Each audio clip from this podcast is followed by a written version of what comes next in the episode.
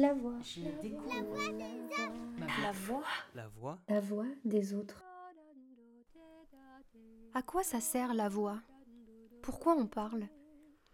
Pourquoi ma voix n'est pas la même quand je m'exprime ici, devant mon micro pour vous, ou face à une amie intime?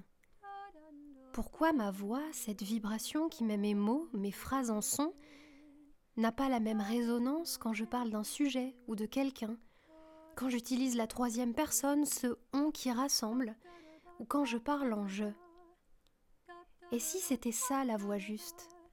Et si apprendre à placer sa voix, c'était apprendre à parler de soi?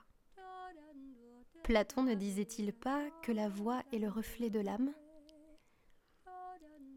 Je vous souhaite une bonne écoute, vive et attentive, pour la suite et fin de cet entretien.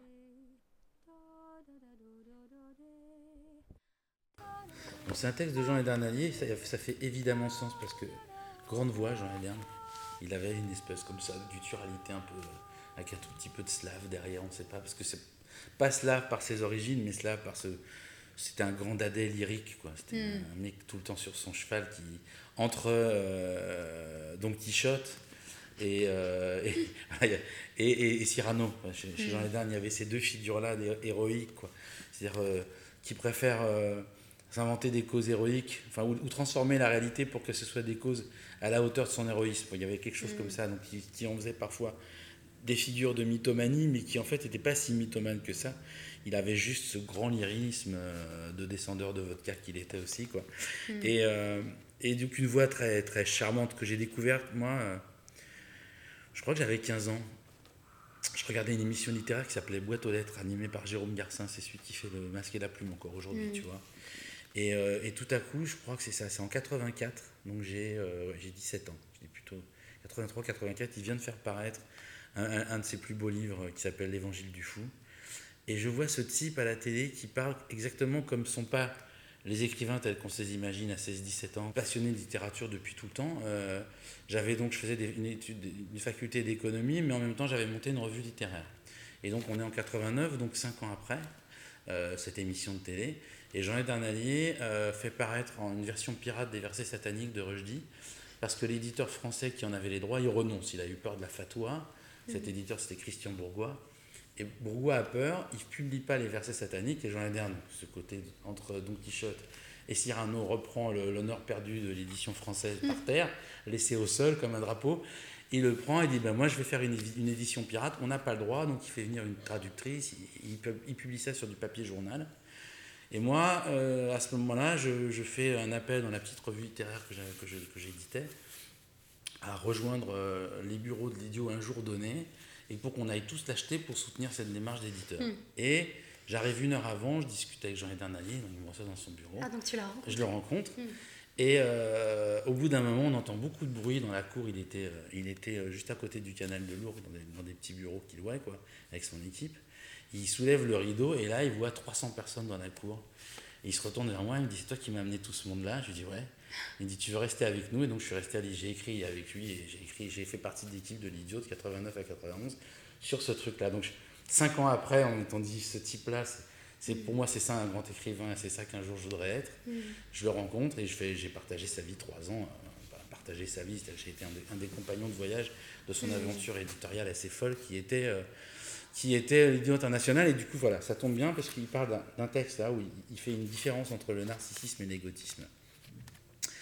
L'égotisme qui est, qui est assez euh, porté par euh, Stendhal. Stendhal a écrit un bouquin qui s'appelle Journal d'un égotiste et je trouve que c'est l'endroit où le, ce mot-là est le mieux défini, c'est par Stendhal dans ce livre-là. Narcissisme et égotisme sont deux choses différentes. Le narcissisme, c'est une vilaine petite chose, on a envie de se voir dans la fontaine de jouvence et on finit par se noyer. L'égotisme, c'est cette manière qu'on a de tourner les miroirs dans lesquels on se regarde vers l'autre pour qu'ils se reconnaissent.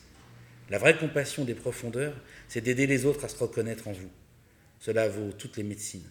J'ai toujours dit que la lecture des Possédés de Dostoïevski, de l'histoire de Mouchette ou Sous le soleil Satan de Bernanos est mille fois plus en mesure de guérir quelqu'un qui va mal que tous les discours de psychiatres. Parce que le lecteur qui va mal se reconnaîtra dans les personnages, comprendra ces mécanismes et pourra mieux se soigner.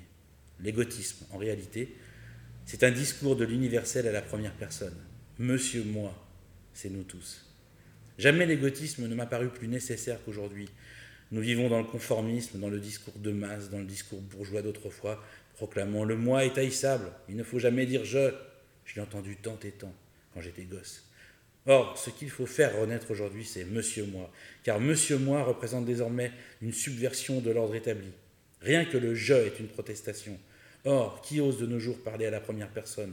On parle au nom de l'individualisme collectif, un individualisme bizarre et commercial. Nous aimons tous le basket, nous aimons tous les jeans Intel, nous aimons Godard, nous aimons Woody Allen, etc. Le fonctionnement de l'individualisme collectif, c'est le fonctionnement des troupeaux, totalement moutonniers.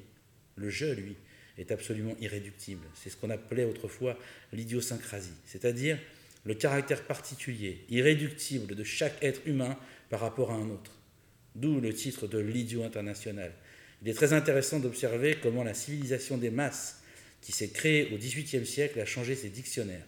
À l'origine, le mot idiot, idiotesse, grec particulier, exprimait juste la différence. Il est devenu de plus en plus péjoratif. De même, l'idiome révélait la particularité intrinsèque de chaque langue, sa racine, sa texture originelle. On ne demandait pas quelle langue parlent ces bons sauvages de Patagonie, on parlait de leur idiome et avec respect. C'est en pensant au caractère idiosyncrasique des choses autant qu'à l'idiot de Dostoïevski que j'ai choisi d'appeler mon journal l'idiot international, un journal auquel ma vie est entièrement attachée. Voilà. Il te dit quoi ce texte? Bah, Il me parle magnifiquement de lui. Hein. Euh, et, je trouve qu'il est. Euh, c'est une bonne propédeutique de ce qu'on vit aussi aujourd'hui, où on est tous euh, des individus qui lèvent le pouce sur Facebook, mais de façon tellement, en fait, on est tellement tous des duplications les uns des, autres sur les réseaux sociaux que c'est très difficile de trouver une singularité. En fait, on est dans l'expression dans l'expression, je dirais, euh, d'humeur colérique, on réagit, euh, on commente, mais il y a eu besoin donc d'une réalité avant sur les réseaux sociaux. On n'est jamais producteur de sens, on n'est jamais euh, accoucheur d'un monde. Hmm. On a besoin de se mettre à la lisière du monde, de, repasser, de, passer, de regarder pardon, passer le cortège pour dire si on lève le pouce ou on le baisse. C'est une autre façon de nous, de nous, emmener où on veut. Quoi. Voilà, et, et, cette, cette idiosyncrasie dont il parle, ce jeu, ce, ce monsieur moi qui est important, c'est ça, ça, ça, revient à finalement cette histoire de voix. quoi. C'est quelle est la musique qu'on est capable de produire? Euh, c'est ce que dit aussi euh, Sainte Thérèse d'Avila, faites ce qui est en vous. quoi. Un truc qui relève dans, dans, la spiritualité, on a ça. quoi. Euh, ce que toi tu peux faire, personne d'autre le fera à ta place. Comment on retrouve cette singularité du jeu qui est absolument tout sauf un égoïsme en fait. C'est-à-dire que pour pouvoir se trouver utile au monde, il faut encore savoir qu'est-ce qu'on fait au monde. Mm. Pourquoi on est au monde et pourquoi faire, qu'est-ce qu'on a envie d'y faire. Ça parle de la responsabilité? Aussi, voilà. Mais pour être responsable, encore faut-il savoir qui on est, enfin, euh, qui on est mm. euh, au sens de pourquoi on est là, qu'est-ce qu'on veut jouer comme rôle.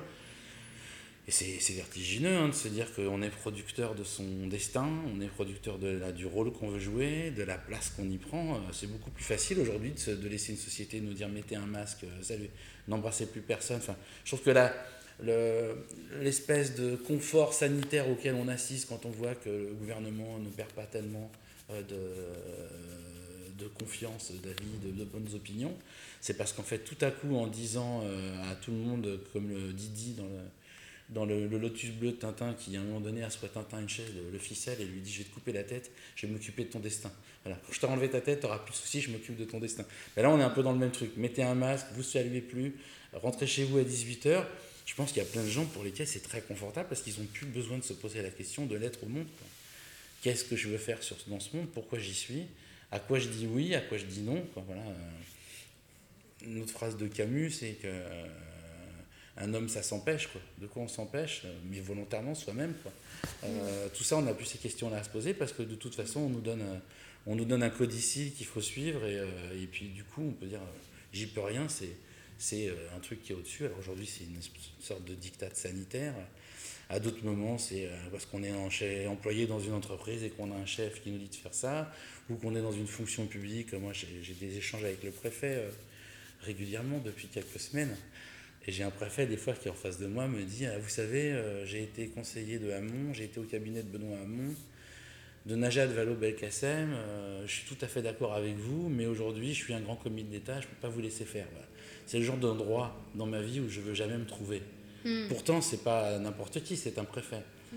Être dans une situation, une posture excusatoire de ce niveau-là quand on est préfet, ça en dit long sur qu'est-ce que c'est que le destin humain. C'est très difficile à un moment donné, quand on est humain, de se retrouver à un endroit où on est capable de dire à tout moment, je suis là où je veux.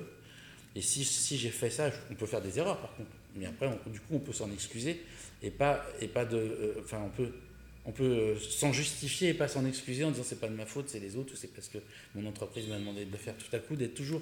Je reviens à ça parce que tu parlais de mots de responsabilité, c'est la responsabilité mm. en ce, sens, en ce sens-là, comme un peintre qui signe une œuvre. Voilà, c'est-à-dire on est, on est acteur et producteur de tous, de tous nos actes et de, de, de l'empreinte qu'on laisse mm. sur les autres, euh, sur sa journée, sur ses enfants. Voilà.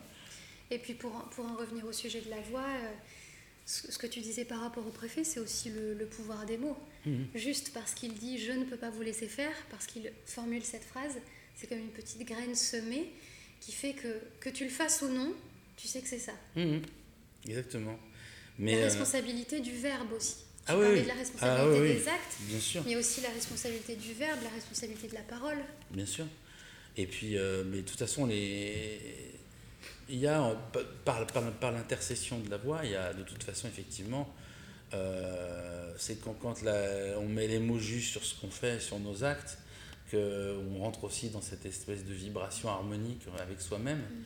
qui fait que, voilà, pose les mots justes parce qu'on est juste à l'endroit où il faut et mm. qu'on sait pourquoi on le fait. Quoi. Il y a une question que je voulais te poser.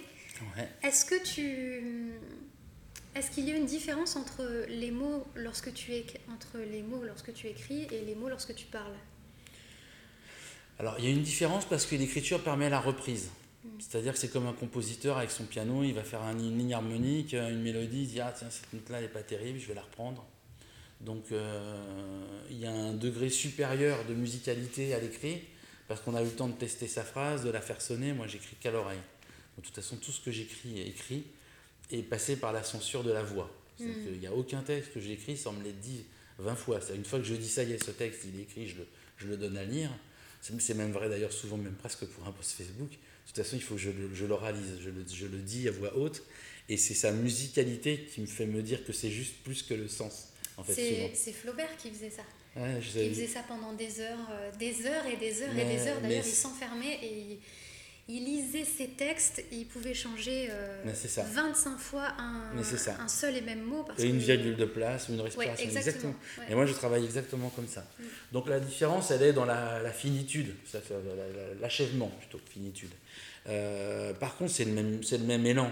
C'est-à-dire que ma prise de parole euh, puise à la même énergie, à, à la même volonté de faire concis, de faire formule. Euh, de chercher un des raccourcis du langage qui relève plutôt euh, de, la, de la pensée poétique que de la pensée didactique. Merci beaucoup Laurent. Même rien, merci. Je remercie Laurent pour la richesse de ses échanges et Cécile pour son accueil doux et chaleureux. Et je vous donne rendez-vous dimanche prochain pour un nouvel épisode de ce podcast La voix des autres. Et en attendant, tendez l'oreille et donnez de la voix.